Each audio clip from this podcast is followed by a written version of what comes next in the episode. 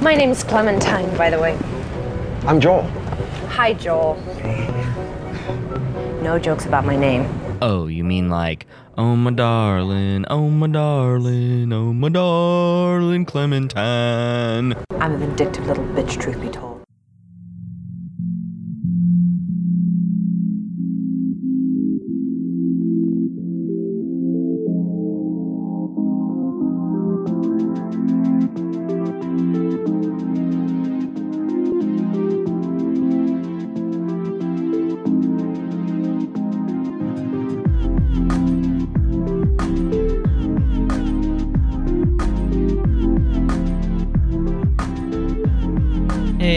Everybody, and welcome to the Cinema Psych Podcast, the podcast where psychology meets film. I am your host, Dr. Alex Swan, and today we're going to get a little bit goofy and we're going to get into the mind of Charlie Kaufman and Jim Carrey.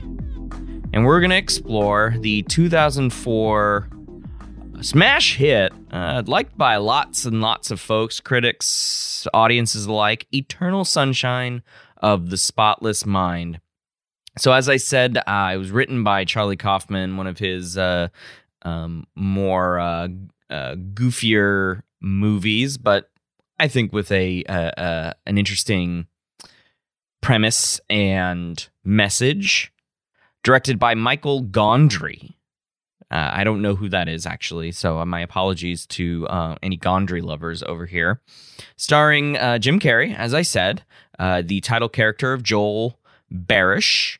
Kate Winslet plays Clementine uh, Krasinski, I think is how you say her last name. I mean, it's not super important to be honest with you, but uh, Kate Winslet, she plays American, which is interesting. Elijah Wood plays Patrick.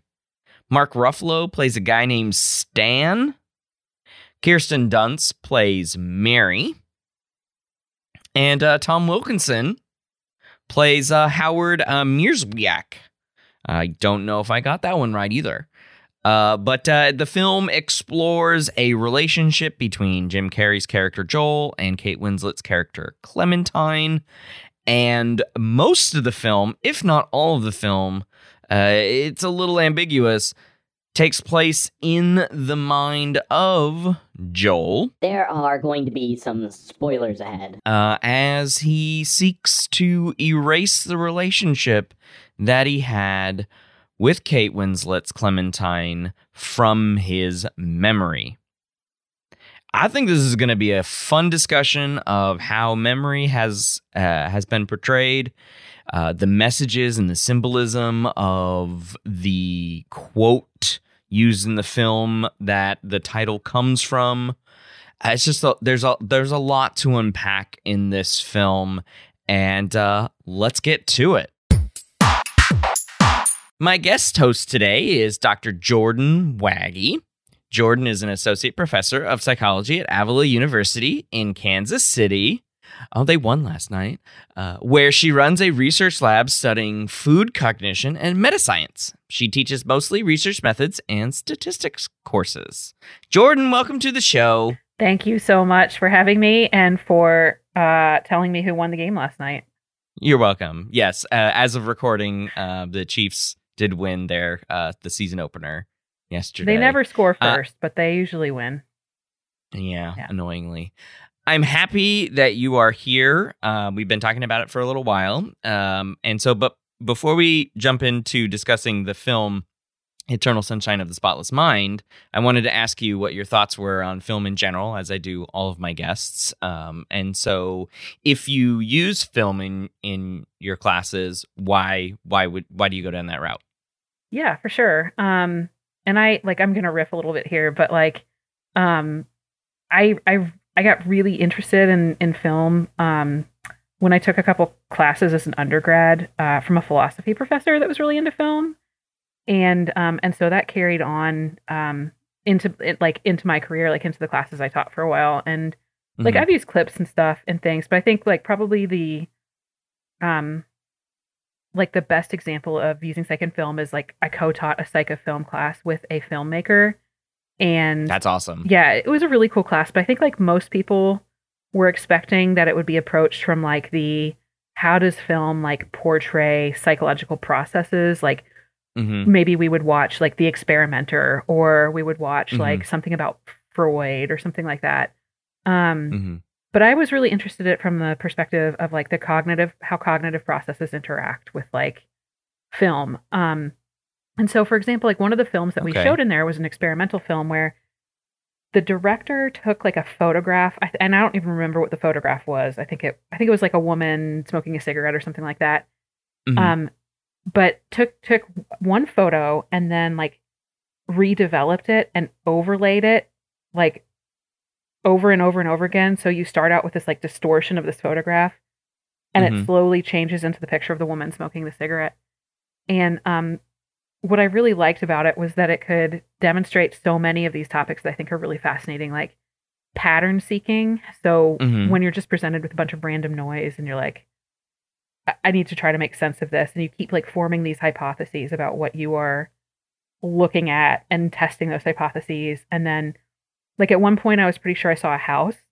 And so everything I saw after that, I was like, okay, this is a house. So it's like confirmation bias Yeah. and all that stuff too. yeah. Um, but we would talk about things like what sorts of feelings different camera angles would elicit, like Im- Mhm. implicitly. Um, what Like Dutch angles. I don't even know what that is, but sure. Um, That's like a it's like a sideways angle, and it's supposed to represent like reality is askew somewhat. ooh, that's deep. Yeah. Um, no, even just like for like first like first person types of views versus I don't know. I'm Oh, sure there's uh-huh. a name for that, but um, yeah. Um, or like the fact that we need continuity experts in things because people don't notice changes from scene Uh-huh. to scene. So we talked about yeah. change blindness, and we did a demo of that in That's there. yeah. Yeah. Awesome. So Uh, you know, it, the- you, it, you got to keep the IMDb uh, goofs writers employed, right? yeah, totally. That's that's a really cool take on uh, psycho film class. Uh, I don't think I would ever have come up like come to that as like a, a pedagogical strategy, but that's that's really cool. Yeah. The, um, and it helped to have a filmmaker who could explain like the the the making aspect. That's awesome. yeah. I want to take this class. Yeah, it was Teach really me neat. now, Jordan. Well, he he's you know he, we only taught it together that one time, and then he retired, but probably Ugh. probably because of me. Um, well, but I don't think I don't think most of the students who took the class were expecting it to be like that. I think most of them were like, mhm. um, like what this podcast is. Like we're just of talking about portrayal of stuff. Yeah. yeah. So, and I don't even know if my co-instructor really like. I think he, I think he kind of did both both takes on it. Like he thought the psychology piece was going to be a little different too, because he like it was his night to lecture, and he brought in this um Jeff Bridges movie where this guy survives a plane crash, and then like the whole thing is about I don't know. He goes not. to group I, I can't pick up that the. I don't know what movie you're talking about. But like surviving trauma. Yeah, they they had like a group therapy thing, and th- there was like Uh-huh. a whatever. Um, I think Rosie Perez is in it. Oh, that's this is this is a real old one. Yeah, I don't know. I'm probably gonna have to Google it, but um, Okay. Well, uh, if if uh, somebody listening would let us know on Facebook or Twitter what movie that is, but we watched the that'd whole be great. we watched the whole thing, and then after the class break, he was like, "So, you know, Doctor Wagge, what what's your take on this?" And I'm like, "I don't know." I'm I'm not a clinical psychologist. yeah, cool. Three stars. it's great. Yes. It sounds like it's what you should do when you survive a plane crash. yeah, yeah. And that was all like that was our students' favorite night in the whole class. Okay. Okay. Uh yeah. if I think I, I don't know what this avant-garde stuff is what they're doing. I don't Yeah. like why are she, why is she showing us a bunch of random pictures? Yeah. That one wasn't Uh, my choice. How long ago was uh how long ago did you teach this class? Oh, I think this was like 2011. Okay. All right.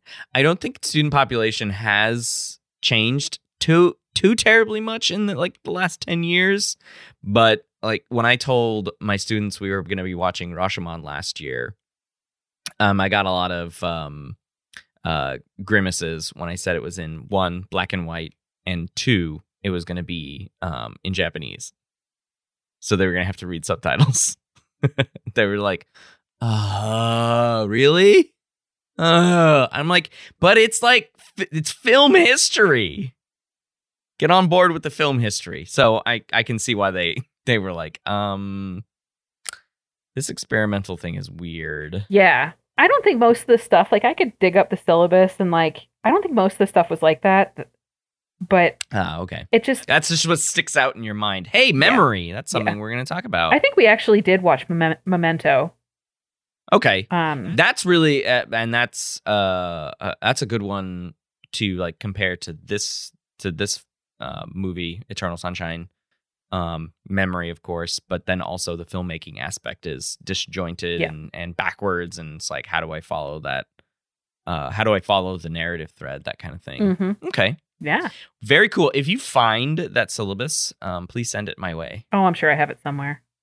Okay. Very cool. I mean, I know 2011 is like ancient history in computer terms, right? Yeah.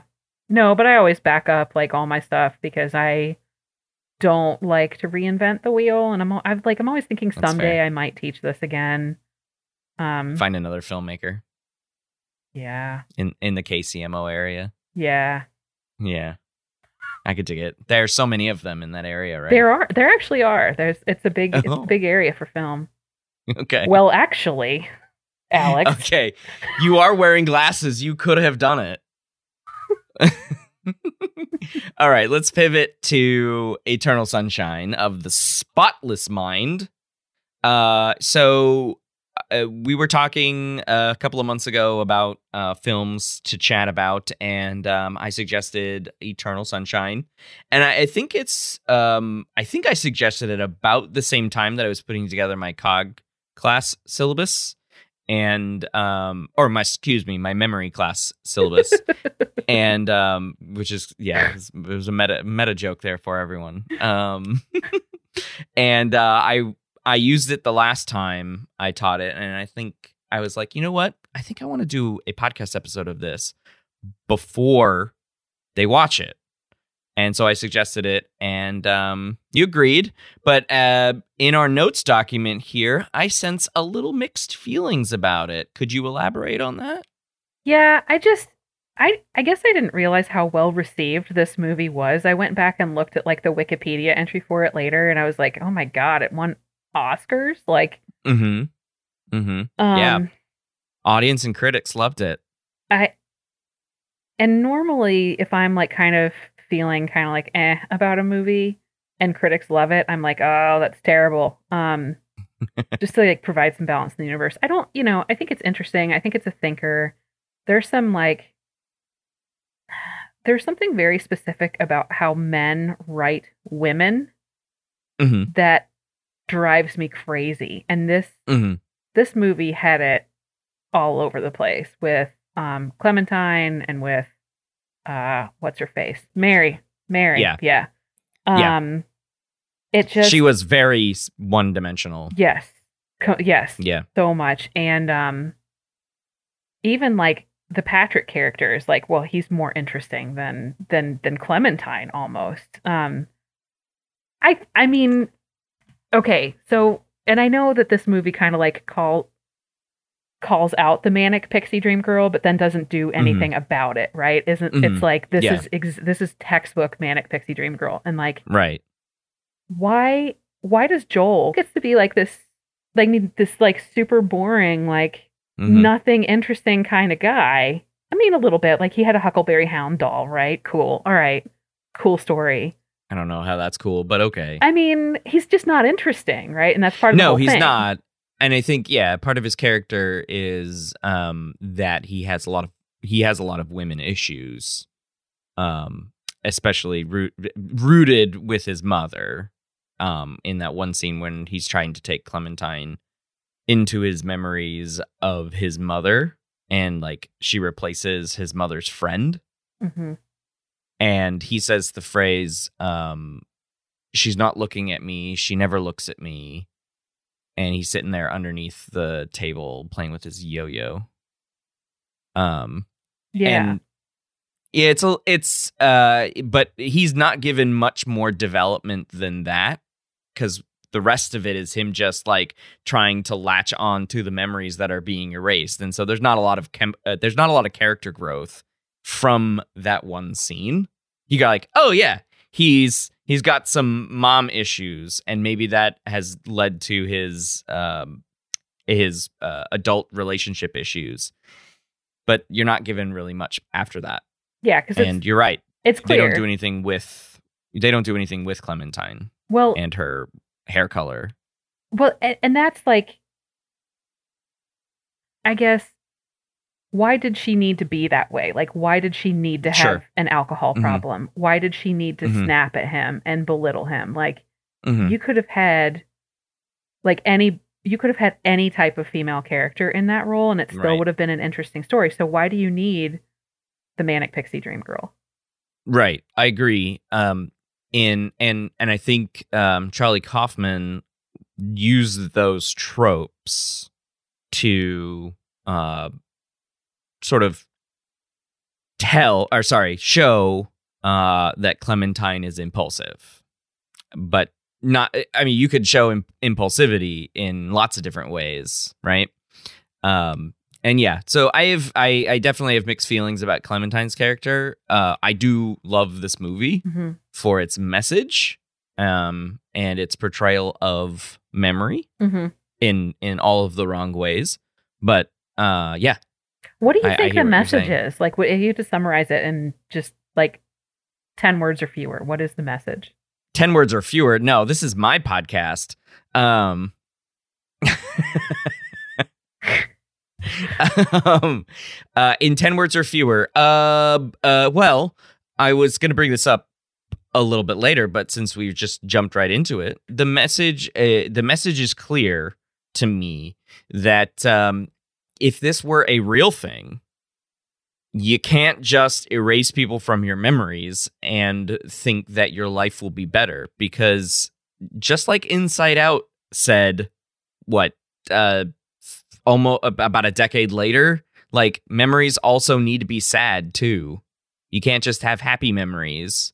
Uh, you can't just have uh, uh, you, you- it, it, the Alexander Pope quote, the Pope Alexander quote, um, that Mary recites in the film, that where the title comes from, you know, is the eternal sunshine of the spotless mind.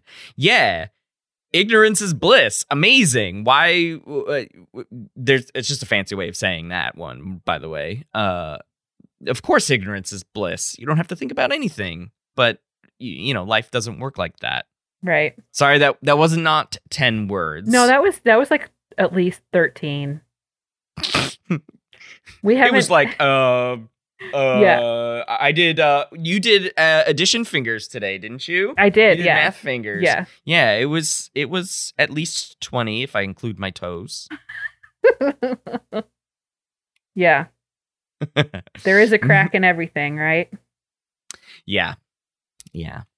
Uh so I mean that's that's what I think the message is. What, do you think the message is? I don't know. I'm still kind of thinking about it. And I guess like I do like movies that can make me think about it a week later. Um and that can create kind of like a mood. I just I don't know that I love the like the mood that Charlie Kaufman movies give me makes me so anxious. Like Oh, yeah.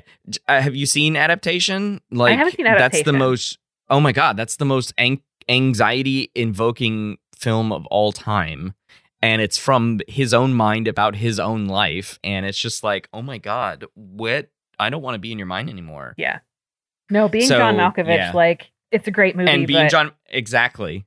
it, it's like I get itchy. I can't like I get I get I'm getting Yeah. antsy just like talking about it. But I think that that's kind of like part of what the goal was. It's just um Mhm.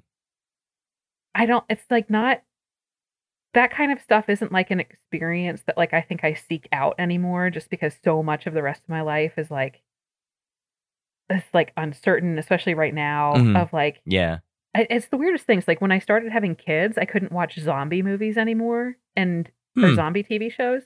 And I used to love Mhm. that stuff. But it's like I think the uncertainty I have in my everyday life just makes it like when I watch a movie that's like a thriller or like something is ambiguous, or there's like I don't know, whatever. It's just it just doesn't sit right with me and it just like makes me really uncomfortable. Um Yeah. I- So, I, okay. can dig that. so 10 that was my 10 words or fewer, but I think Um,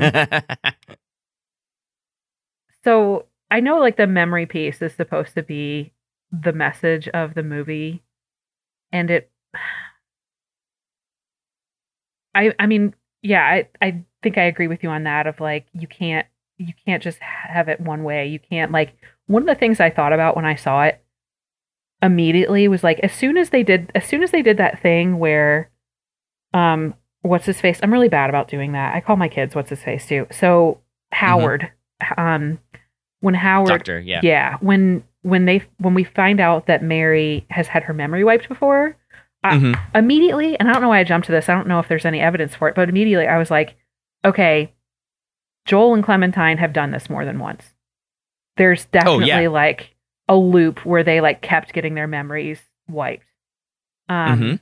Okay, I thought I okay, I because I'm like I went looking Yeah. for that. I like even Googled. I'm like, did Joel and Clementine get their memories wiped more than once? And like I couldn't find this on any like Reddit theory threads or anything. I'm like, That's interesting. I watched one YouTube video and it told and it and they said it. ah, I mean, it's YouTube, right? It's YouTube University. Um, but here's the clue that the guy used in the video for this looping um, part of the narrative. Um, th- well, there's actually two clues. One, um, meet me in Montauk. Uh, Clementine tells Joel to meet me in Montauk, and that's one like clear pinpoint, like you know, if you want to take it down to a single neuron fire, like Montauk, Montauk, Montauk, right? And so the beginning of the movie, he's on a train. They're on trains to Montauk. Um, they meet in Montauk. And um, the second part of that clue is that there are three instances in the film when they are running on the beach in Montauk. The same exact scene. oh, okay. And I so I knew the they've last gone through yeah they've gone through it multiple times. Yeah. I knew the last scene was kind of ambiguous of like was this you know before they got their memories wiped or after, Mhm. but um, oof. But then there was stuff in his journal from before two years prior to that. And so, like the the naysayer in me was like, "Oh, okay. Well, that stuff would have been gone because he would have had to bring that stuff in." I mean that's fair. I, I, I, I don't know if I necessarily buy in buy into the the full loop. Maybe this would be their second time. If I were to buy into the loop argument Mhm. that they've done this more than once, I think maybe then just one more time more than once Yeah. is what is what I w- is what I would say. The other clue that kind of speaks to what you're saying about them doing it, uh, not maybe not doing it more than once, is that um, Patrick and um, I guess his name is Frank, Mark Ruffalo's character, Dan. Stan. Sorry, So close Um, though. you- f- yeah, Frank and Stan. Uh, uh, Ooh, they don't Frankenstein. seem Frankenstein. Yeah, What? so good. um, they don't seem to know who he is. Uh, but it's also most of the movie is taking place in Joel's mind, so maybe it's that Joel doesn't know who they are. So it's a, a I, I- mentioned at the top of the show that most of the film takes place in his mind, and and most of it is ambiguous as to what it is. And I did want to mention that in relation to the manic pixie dream girl, that um, we are seeing Clementine through Joel's eyes, his his brain, but you know what I mean. Um, the experiences they have together are all from Joel's perspective. Not So But not all of them, though, right? Like the stuff on the train. we don't know if that's a memory or not. Oh, that's a good point. Okay, so here was the clue for me.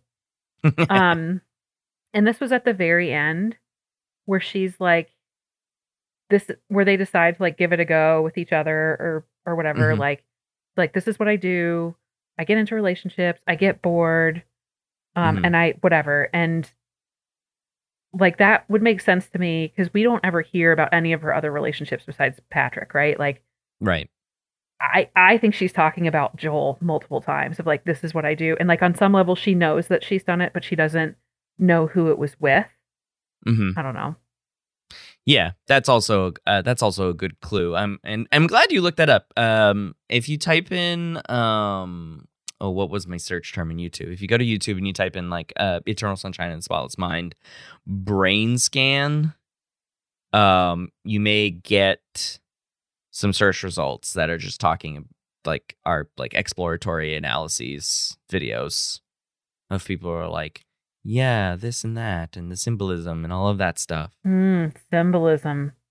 hmm Symbolism. Um, and and sort of in line with what you were saying uh, with the with the um, film class that you did, um, and the like angles of things. Uh, the the color palette of the vast majority of the movie is dark and gloomy. Yeah. it's very it's very blue, um, with gray undertones and uh that goes back to what I was saying about, you know, you can't have just happy memories. You have to have gloomy memories. And, you know, we're in Joel's mind and these are all gloomy memories memories that are being erased. Except for the sweater and the hair. And the Yeah. sweater he loved, but then he hated. Mm-hmm. So Yes, exactly. just like memory, Yeah, I- right? hmm hmm Yeah. Yeah. Uh the the small details that stick in your mind, right? Mhm. Um and I would I I'd written this down in our notes, and and for the viewers who may not be familiar with the narrative structure, it's a very nonlinear narrative structure. Um, and uh, because most of its stuff takes place in Joel's mind, it seems like we're going backwards in time in their relationship. Uh, because the memory procedure, which I will play the scene here for everyone. Comfortable? What we're doing here, Mr. Barish, is actually creating a map of your brain. Okay, let's get started. If we want to get this procedure underway tonight, we have some work to do. I want you to react to these objects, Mr. Barish, if you will. There's a good story behind this. Um, you know, actually, Mr. Barish, I, I'll get a much better emotional readout if you uh, refrain from any sort of verbal uh, description of the items. Just please try to focus on the memories. Oh, sorry. Okay. Healthy activity up there, and healthy readouts. Very good. Here's another object. So, Next item. Okay. Potato head. Next item. Okay. Hey. Just, just focus on the memories. Patrick, do me a favor. Hey, Patrick, do me a favor, will you? Yeah. Can you uh, check the voltage regulator? Uh, what do we got there? Voltage looks fine. Really? Well, I'm not wiping as clean as I like here. I'm just.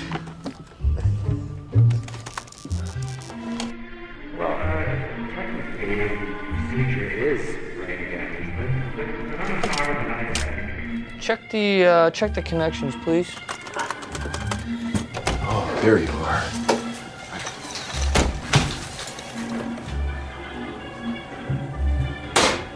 Why am I?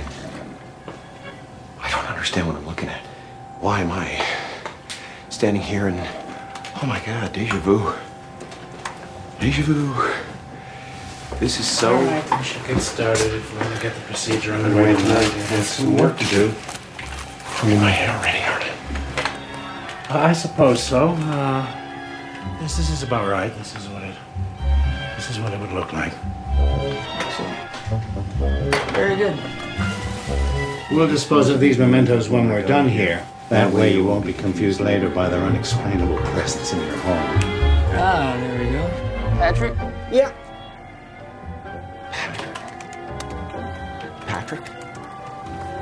Patrick, why are there so many wires? Does that help? are you sure you set that thing on properly? How's that? How are you today, Mr. Barry? There we are, Mr. Barrett. All right, that's better. Barrett, I don't know if I like this. I think I might try this then. we're almost done now. The journal will be invaluable. I met tonight, one tonight. I met someone tonight. Oh Christ! I don't know what to do. Her name is Clementine, and she's amazing. I don't know her name, Clementine. Whoa, whoa, Jesus. Come on, come on. careful. Come on, what? Just step back. Just take it easy. That's fine. Roach the guy. All All right, we got that one. This place is sort of a dump, don't you think? It's an apartment. uh, is like sort of glossed over. It's like we map your brain, take a quick second brain scan with like super amazing technology, and then we pinpoint those memories based on items that you have as if memories are only item based. That's that's my first knock against it. Um, and the assignment that I usually have with this film is that I'm like, okay, tell me all the stuff that they got get wrong with representation of memory. So that's the first knock is that like memory is only object oriented, which is clearly clearly not true. Um and then they like map different things. And I I got to say uh who whoever the the set director was or the set designer if it had Charlie Kaufman's input or this was the Dondry or Gondry or whatever his the director's name is some no name. I've never heard of this person.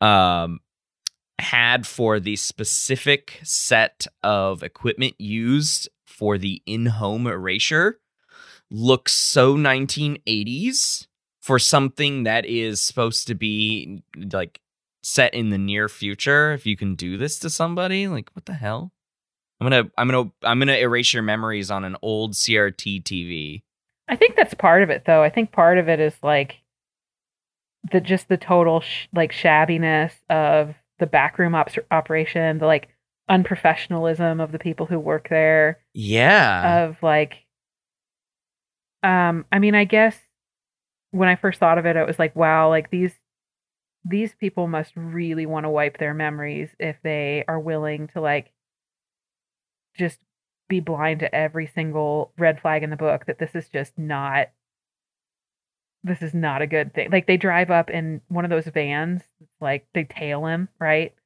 Yeah. Yeah, and it's uh, it's like unmarked and it's a big old Uh-huh. van. Yeah. And uh it reminds me of uh the Dr. Nick character from The Simpsons. Like he's uh you know doing all these really bad like medical procedures and they're just like, yeah, come to Lacona or Lacuna or whatever the name is and get your memory wiped. It, and The don't- office looks nice, but then we go to your home and do it.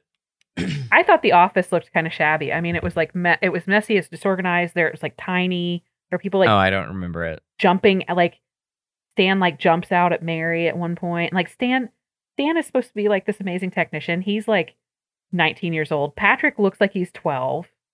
Um yeah, Patrick looks like with those those. I used to have those sideburns, by the way. Did you those have all the like- way? No, I didn't have that, but I had sideburns that went all the way down to my jawline, like Patrick in the movie, like Elijah Wood has in the movie. Yeah, I mean, it was like, two, and this was okay. This was the other thing that this is. it's 2004. It's 2004. So Elijah Wood and I were like were bros at the time. Yeah. Were you really? No. Can I just give like a hot take on the movie? Yeah. Um, when I saw it was filmed in 2004 or whatever, I was like, oh, okay, cool. That's not that long ago. And then I'm like, the dude's got a tape player in his car. Like, I'm like, what are you doing answering a home phone? What's a home phone? Mhm. What on earth is is that? They none of them had cell phones.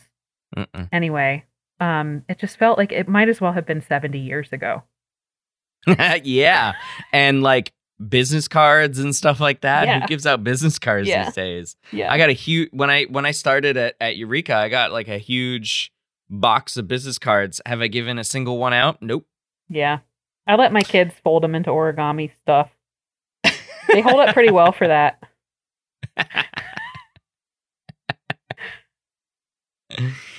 So knock number was it? What am I on? That was three? Oh, I don't know.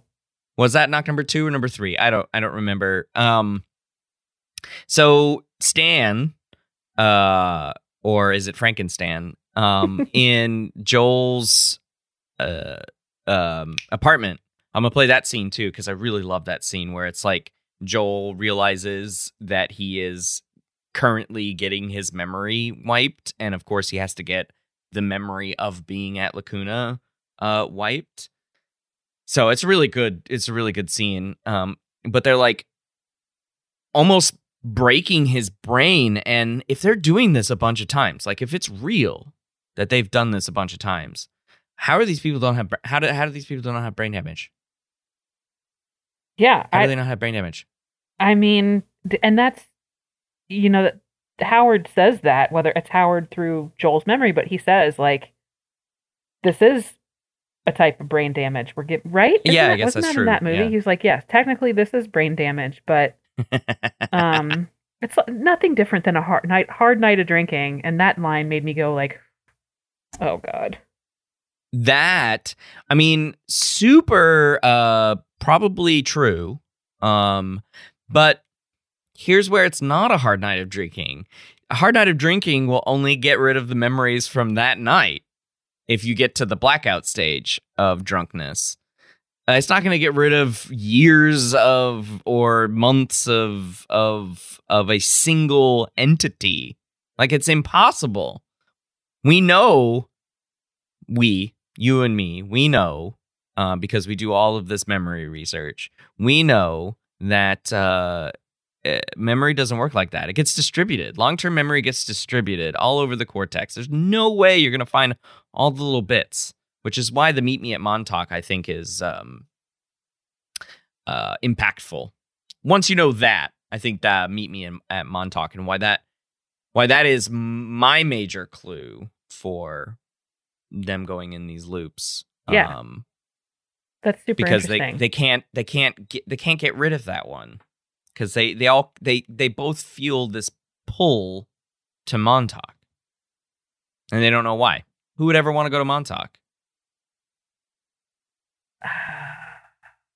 yeah, and on February 14th, let's go let's go to Montauk on Valentine's Mhm. Day and walk around on Right. the beach when it's like super cold. Mm-hmm. Yeah, that sounds awful. It sounds kind of awful in like June. I had to look up where it was, and it's like, because I, 'cause I kind of wanted to get a context of like how long they were on the train together and blah blah blah. And Mhm. like Rockville Center to Montauk is like Rockville Center is I think pretty close to Brooklyn. It might be in Brooklyn, and then or on Long Island, but like on one end, and then Montauk is on the very very far far eastern Yeah. tip of of Mhm. Long Island. Like it's pretty far away, but it's I'm sure was super cold and gross. Yeah, I mean, you're surra- Montauk's surrounded by all the water, right? The Sound and the Atlantic Ocean. Um, in February, that that just sounds very unpleasant. And why there were so few people on the train, I suppose. Uh, which which, by the way, would lead to Clementine, you know, in the way that her character has been had been, you know, quote unquote developed through the movie why she would go up to just a rando and be like, "Hi, my name's Clementine. No jokes about my name." But but if it was part of his memory, like he might not remember anybody else being on the train anyway, right? Because that's the thing. That's of, true. like, yeah. it could have been a packed train. Um, it could have been a packed restaurant when he was in the restaurant. You know, it looked like there was nobody Yeah. else there. But she, if she was the only thing he saw and only thing he remembered, like that's one of those myths of memory that people think they can go back into their memory and see things they didn't hadn't observed before. Yeah. Um, I don't really want to give Charlie Kaufman that much credit, but I like there are some things about memory that I think they nail. Okay, so that was the third one. Yeah. Um and that was my that was my third knock. Mhm. Think the one thing that I think they they do well is what you just you you you um you hit it right at the nail on the head is that uh when we know we are in Joel's memory uh things are distorted in the way that research suggests things would be distorted when we recall memories. Um, and I was just going over this today in memory. I was talking about Bartlett's War of the Ghosts and how when you bring stuff back to mind, it changes. You see it through your own lens. Um, and it was actually perfect too because uh, we're recording this on on September 11th, and uh, so I used that to then pivot to uh, a quick, uh, just a really brief uh, note about m- my experience on that day um in in in Los Angeles and how I had seen the second plane hit the building live which was very impactful, but only later when I would when I would recollect it. But I said when I when I recall it, it changes every time I think about that. It changes, um, and even even though I would like to say that the memory is flashbulb and it and it and it's doesn't change, the fact of the matter is is it does every single time. Um, and I think that's what they nail in the in the movie. Yeah, absolutely. Uh, especially the w- one scene where Joel's like, "It's all falling apart," and then this like he's trying to he's telling her to get back into his car or whatever. She's she's walking down the street, and a car just randomly falls out of the sky and lands. And it's just like, well, that's obviously not real, of course, but it's like his his whole memory of the situation is just degrading to the point that he only he myopically only sees his argument from the car with Clementine.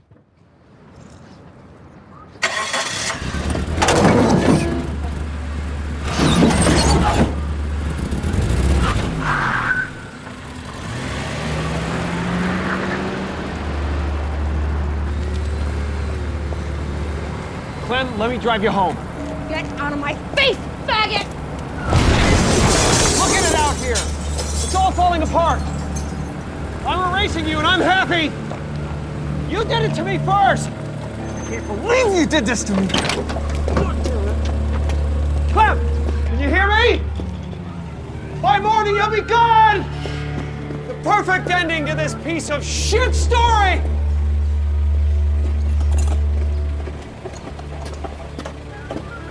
There something wrong with a girl being attracted to me? Is that a problem? No, I think it's, it's funny. So who do you think's better looking? Me or this guy? Patrick, let's focus, buddy. Remember that girl we did last week? The one with the potatoes?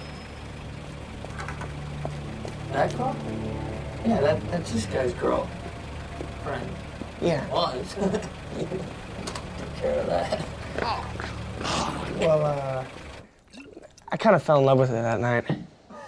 What? you, you little fuck. What? She was unconscious. I thought that was man. pretty good.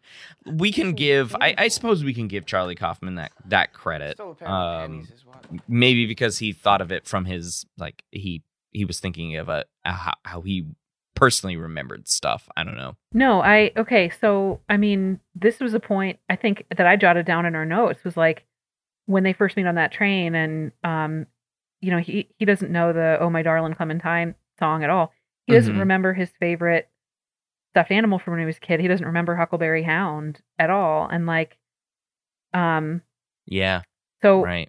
that's I think you know, earlier memories can be distorted and connected like based on new events, right? So like hmm now I meet this woman named Clementine, and now she's attached to this earlier memory. And when I bring up the memory of Oh My Darling Clementine or Huckleberry Hound, she's connected to it, Mhm. and they're all kind of infused together. And the only way to Mhm. get rid of her is to also get rid of that memory. Um, Yeah. And I thought that was really, really insightful. Yeah, I totally agree.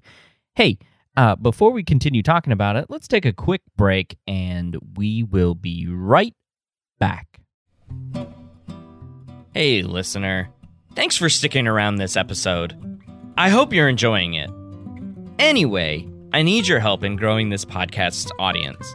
In past episodes, I've asked you to share this podcast with five of your friends. Let's keep doing that.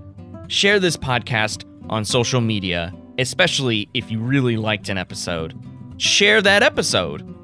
Tell five of your friends or family if they have an interest in film or psychology, or even better, both. Growing the audience is our goal for the second year of programming, and so we need your help to get that done. Other ways to contribute to the podcast include tips to our PayPal, found on our website, becoming a patron at patreon.com slash cinemapsychpod, rocking some sweet merch from our Spreadshirt shop, and or leaving us a rating or review on your favorite podcast service.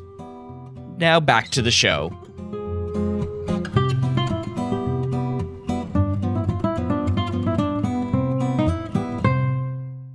Okay, uh, Jordan, uh, you had some additional thoughts. Go ahead. There are a couple things that I think he did that I think were really insightful about memory that like whether he meant to do it or not. So I'm really I really think the peak end effect is really interesting like this idea that Mhm. when an um an event is over your feeling about that event is more influenced by how you felt at the peaks and at the Mhm. end. So Right. at at the best, at the worst, and right at the end. And that's like Mhm. one of the examples I use when I teach about this is relationships because your relationship can be awesome like 95% of the time you're together. And the high peaks can be pretty good, but the low peaks can be pretty bad. And like usually the end of a relationship is pretty bad. It's usually not like, oh, okay, well, this has run its course. So, Yeah. you know, see you, have fun. Um, we'll be best friends. right. Um, I will never unfriend you on Facebook You're right. or or whatever. It's just like mutual agreement that it's over. It's it's usually pretty bad. And like Yeah. I I think the movie did a really good job of like there are so many details in the middle that we don't get because that's Mhm. just not what's rem- it's like there are so many questions you could ask like why did Joel put the sauce on his neck and pretend to be dead like why were they putting pillows over each other's faces it's like dark stuff but it's also um just little random things like um I had a whole list of them that were like okay we don't know any more about that we don't know any more about that because it's not it's not part of the stuff that we were when we're standing at the end of an event and we're thinking about the event that factor into our decision making about like whether it was good or bad Yeah. um and i and i think that there were things that like the the, the dinner in the chinese restaurant that was that's pretty terrible that like the way she snapped at him like in public like that's got to be a pretty low event Yeah. and so it's honed in on that or like the argument about being not being ready for kids or like all of this stuff is like it just got the general it was this general feeling of just being like pretty pr- pretty bad um and as he goes back through his memories he's like he can think of instances where things were pretty good Mm-hmm. so like the higher peaks right Yeah. Like the scene where um he tries to get Clementine to hide in an in an earlier memory. Um but that that too gets that too gets uh erased. Right? So Joel is essentially and maybe even Clementine as well. we- We don't know what her perspective is, but um he's just erasing all aspects of his life because he's trying to hold on he's subconsciously trying to hold on to to her and um trying to hide her in in various places. And then um he gets they they they, too have to get deleted which is so weird. Um but yeah you, and and it makes a good narrative right? As far as like from a filmmaking perspective uh we have these high highs and these low lows um to tell the viewer like is it a good relationship? No, it's a great relationship. But is it a good relationship? Uh, it's a it's, it's an all right relationship. By the time you're done with it, you're like, it was good enough to where maybe I think that Clementine and Joel should be so uh, are or could be or are soulmates. ew I know.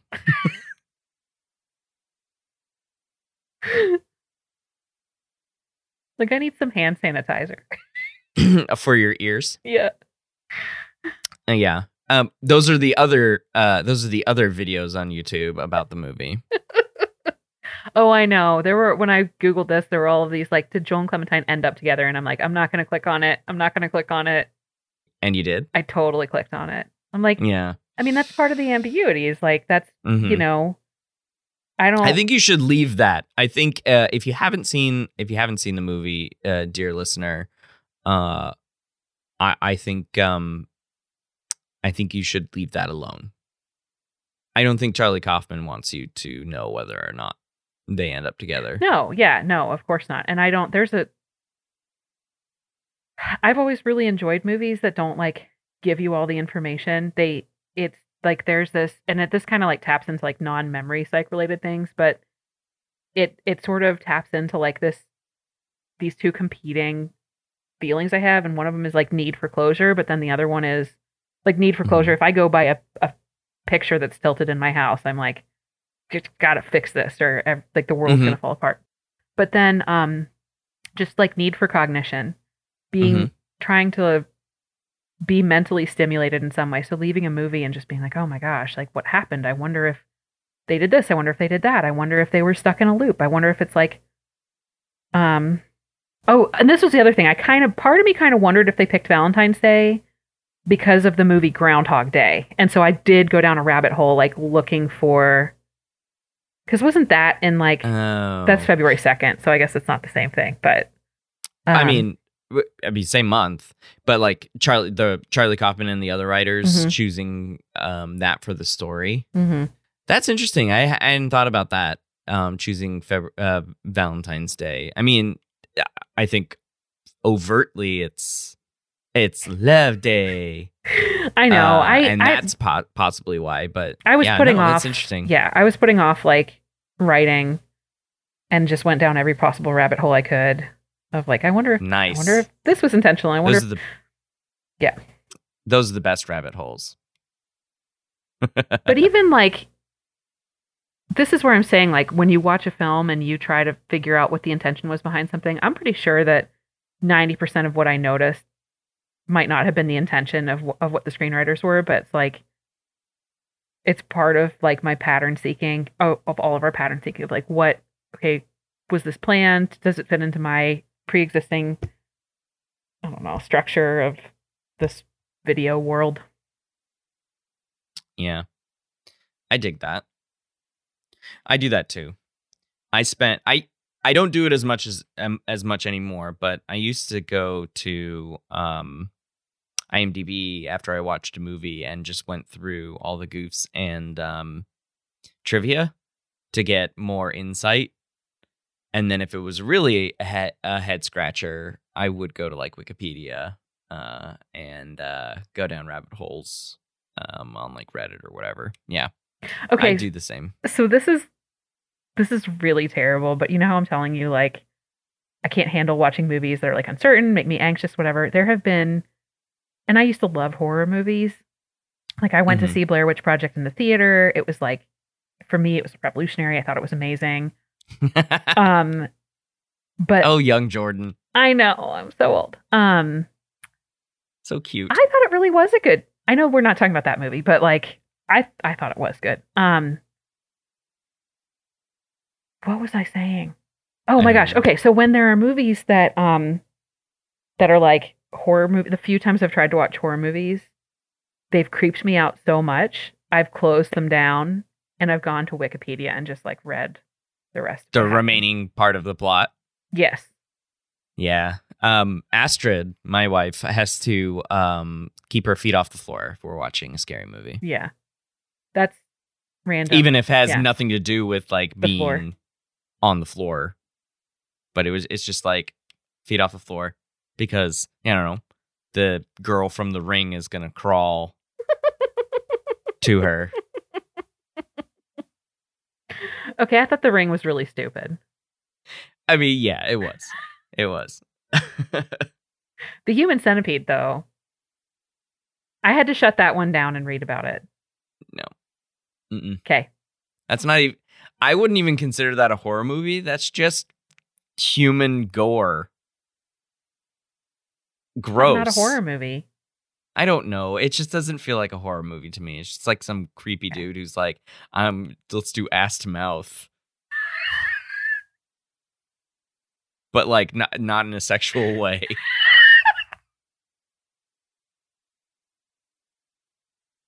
I've broken. I've broken Jordan. Oh my god. Quote of the year. uh before we before we uh before we close out this uh this chat about the film um i did want to bring up mary and howard uh because i think you had a couple of good things and a couple of good notes that uh i never got around to writing so you wrote for me i appreciate that You're welcome. um I so, accept uh, payment at my home address. Sure. Uh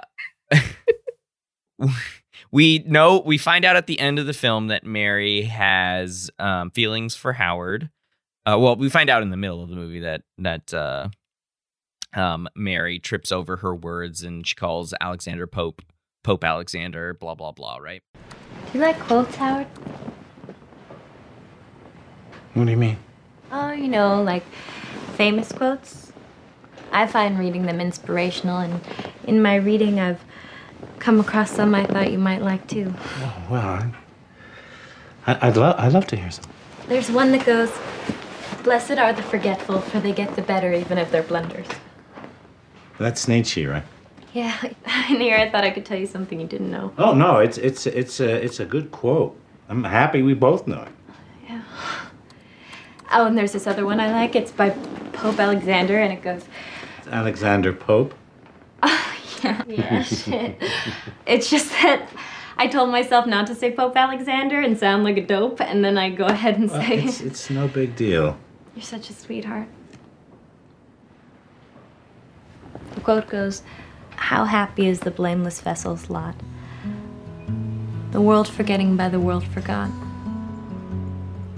Eternal sunshine of a spotless mind. Each prayer accepted, and each wish resigned. I want to be a great, big, huge elephant with a huge trunk like that. Clementine! I haven't heard that one. It's lovely. I just thought it would be appropriate, maybe.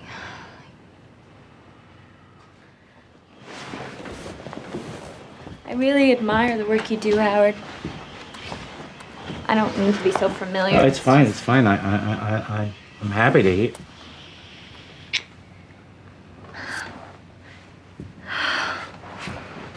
I'm sorry. I've loved you for a very long time. I shouldn't have said that. Oh, Mary, no. It's it's it's you're a one. And she tries to kiss him, and he's like, "No, I have a wife and kids." Okay, man. All right, whatever. Your your false righteousness is very apparent. Uh, but then we find out later that she went through the procedure because um, they had an affair. Howard's wife, um, I I guess accept, accepted his apology or something like that. Um, but he doesn't go through the procedure. He knows it. What's the deal with that? Yeah, I mean, I put that I put that in my notes of like, you know, Joel and Clementine both had their memories erased. Um, why would Howard keep his memories and Mary didn't? And I mean, I don't think it's because he didn't want it to happen again. Because it's like, why does she still work there? Mm-hmm. Why is he still nice to her? Like, obviously, he like, you know, made out with her. So, Mm-hmm. um, I mean, honestly, I kind of think it's because he doesn't care. Right? Like, Yeah, it's it's a creep move.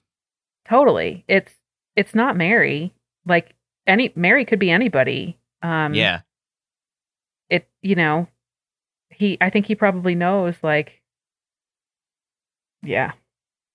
I don't know what I'm trying to say, but it, it's a it's certainly a power move as one her boss and two as the older man in the affair relationship right? Yeah It's a super power move. Yeah. um and the fact that he erases her memories but then she keeps her job. And of course he's the one who allows her to remain on the job. Right. right? Because he could easily fire her after erasing her memories. Or talk to her and just be like, look, you know, this isn't really going to work unless you are working somewhere else. But I just don't, I just don't get the impression it was because, you know, he wanted to keep it from happening again or, um, Yeah. I mean, that's one reason that, to be like, okay, I need to make sure I don't do this again. So I need to keep my wits, wits about me and like remember, or maybe, I mean, maybe if he erased her, he also would have had to erase his I don't know. This is ki- this is another rabbit hole I got into. Was like if he had to erase her, would he also have to erase his wife because, Mm. um, or like the parts of his job that were important because she was in the office so much? Of like, would that stuff still be intact? But then, um, Joel was living with somebody when he met Clementine, Mhm. and he still remembered Naomi. Um, so Naomi wasn't so that he didn't tie in Clementine with Naomi. He wasn't like, oh, okay, Naomi ended because because of Clementine. Like he didn't associate those two, and that's why Naomi was still there when he like went and he was talking about her as he like looked in through the windows of that beach house. Yeah. Which was the beach house he was in when he left because when he ran away because he was scared to stay with Clementine. I don't know. I'm like keep finding things. Yeah, no, I think there's like so much to find, and that was some of the other videos that I found too. Is that like I'm gonna point out this thing and this thing and this thing and this thing. I didn't have time to watch that stuff. Uh, but to your point about to your point about Mary and Howard and the the like would Howard have had to to erase it in the movie? And and correct me if I'm wrong. Um, but when the when when Howard is explaining the procedure to Joel, he's explaining how like we need all of these objects to find the memory and then we have to get rid of them. Uh so and then and then um at the beginning of the film um when he's at um his friend's house and he finds the card and it says, you know, Clementine has erased Joel, don't mention her to him or something like that and that that starts er- erasing and that's when you get the first uh, uh, indication that we're inside his memories. But it seems to me that um, Howard set in motion events that he knew were going to happen again because he cannot fully, if he's not going to to remove Mary from the situation, he's not going to be able to fully remove those memories because she's just going to be there again. She has to know who he is if she's going to work for him. So she's he's not actually going to get rid of the precursors to her finding him attractive and and falling in love with him according to the you know the writing of the character she's never going to actually get rid of that. None of that is going to get erased. The only thing that was erased was the the the affair itself. Ooh. But who cares? Because it's going to happen again because she she she still loves him. Yeah. Right? She still those those cannot be re- removed if she's still going to work there. If sh- if you wanted to completely get rid of the whole situation, which I guess would kind of explain his wife's ire at the end when she drives by and and sees them together. Um, if he wanted to remove the the the whole thing and start afresh with his family and make amends for what he did, then he'd have to remove everything about him and send her packing. Yeah. Oof. So he did that to himself probably knowingly. What a creep. Yeah. I'm anti Howard. Oh yeah.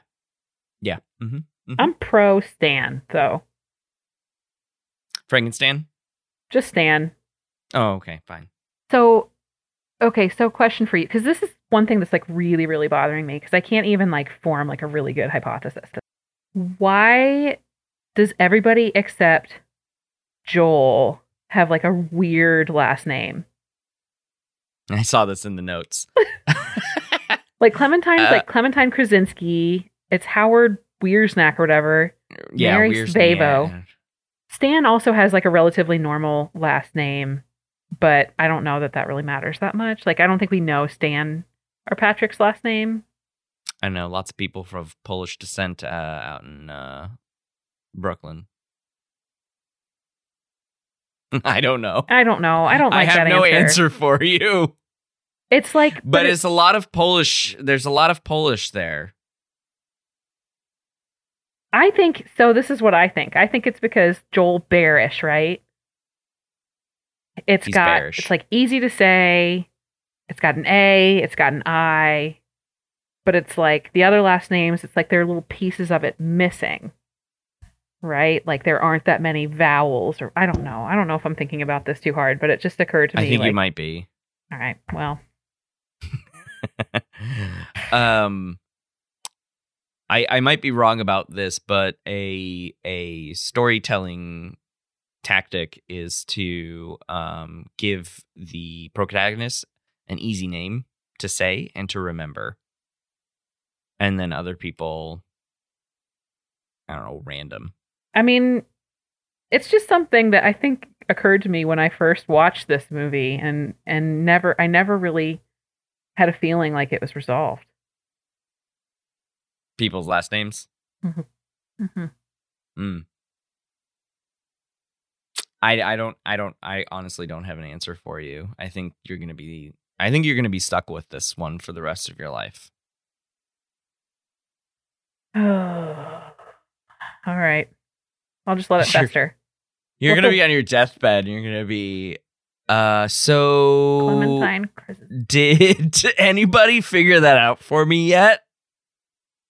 Yeah, I well, and part of me is like, I think the sound is kind of interesting because it's like Joel Barish, but then Clementine, Rockville Centre, Montauk, like all of these words that are like just the sound of them is very spiky, and I I think sounds have a can set a mood. Oh yeah, for sure. Sure. Uh, but I don't know. It, I think they say Joel Barish quite a bit, but they don't say Clementine's last name very often. Yeah, just a couple times. Yeah, so I don't, I don't, I don't, I don't think there's anything to that. But Mary's last name for sure gets brought up, and Howard's last name. Um, I mean, yeah, even because like he at- gets referred to as Doctor right. last name. Yeah, But even at the end, so so Mary, you see her name is Mary Svevo, and the tape she says she's Mary Svevo. Stan, when he's saying goodbye to her, says, "I like you, Mary Svevo," or something like that. So it's like it keep that keeps getting mentioned, and like, um, I think that was when I started thinking like, okay, I wonder if there's something to this last name because, um, just why why would we need to be reminded of Mary's last name that many times? that I, I, that's an interesting point. Uh, that that had never registered that they said her name so often. I guess names like that to me, when set in non-fantastical settings like you know fantasy or sci-fi, um, don't register because they just seem normal. I guess Mhm. they just seem just mundane. So I, I, unless you're like specifically pointed by the um director or screenwriter, like this name is important. So I guess maybe I missed that for Mary. I hope you guys are taking notes on this slide. yeah, exactly. It's gonna be on the exam. hmm This is gonna come up later in about 45 minutes.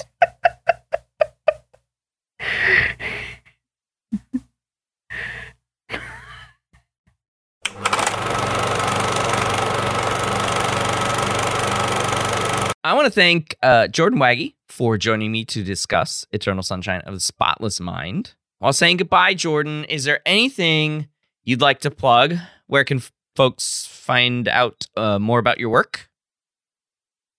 Um, really, I've got like a super weird name, just like Mary Svevo. So if you just Google it, you'll probably find like stuff about me. Don't read the Rate My Professors though, because that's actually mine's not that bad. Um, I think like the bad ones are buried by now, but um, Sure. uh, you can follow me on Twitter at Joe Row Wags, and I've got a website at jordanwagge.com, but that's really just like the default, like professional. This is my lab. This is my whatever. I think Twitter is like, um, Twitter is where I keep all my hot takes and pancakes.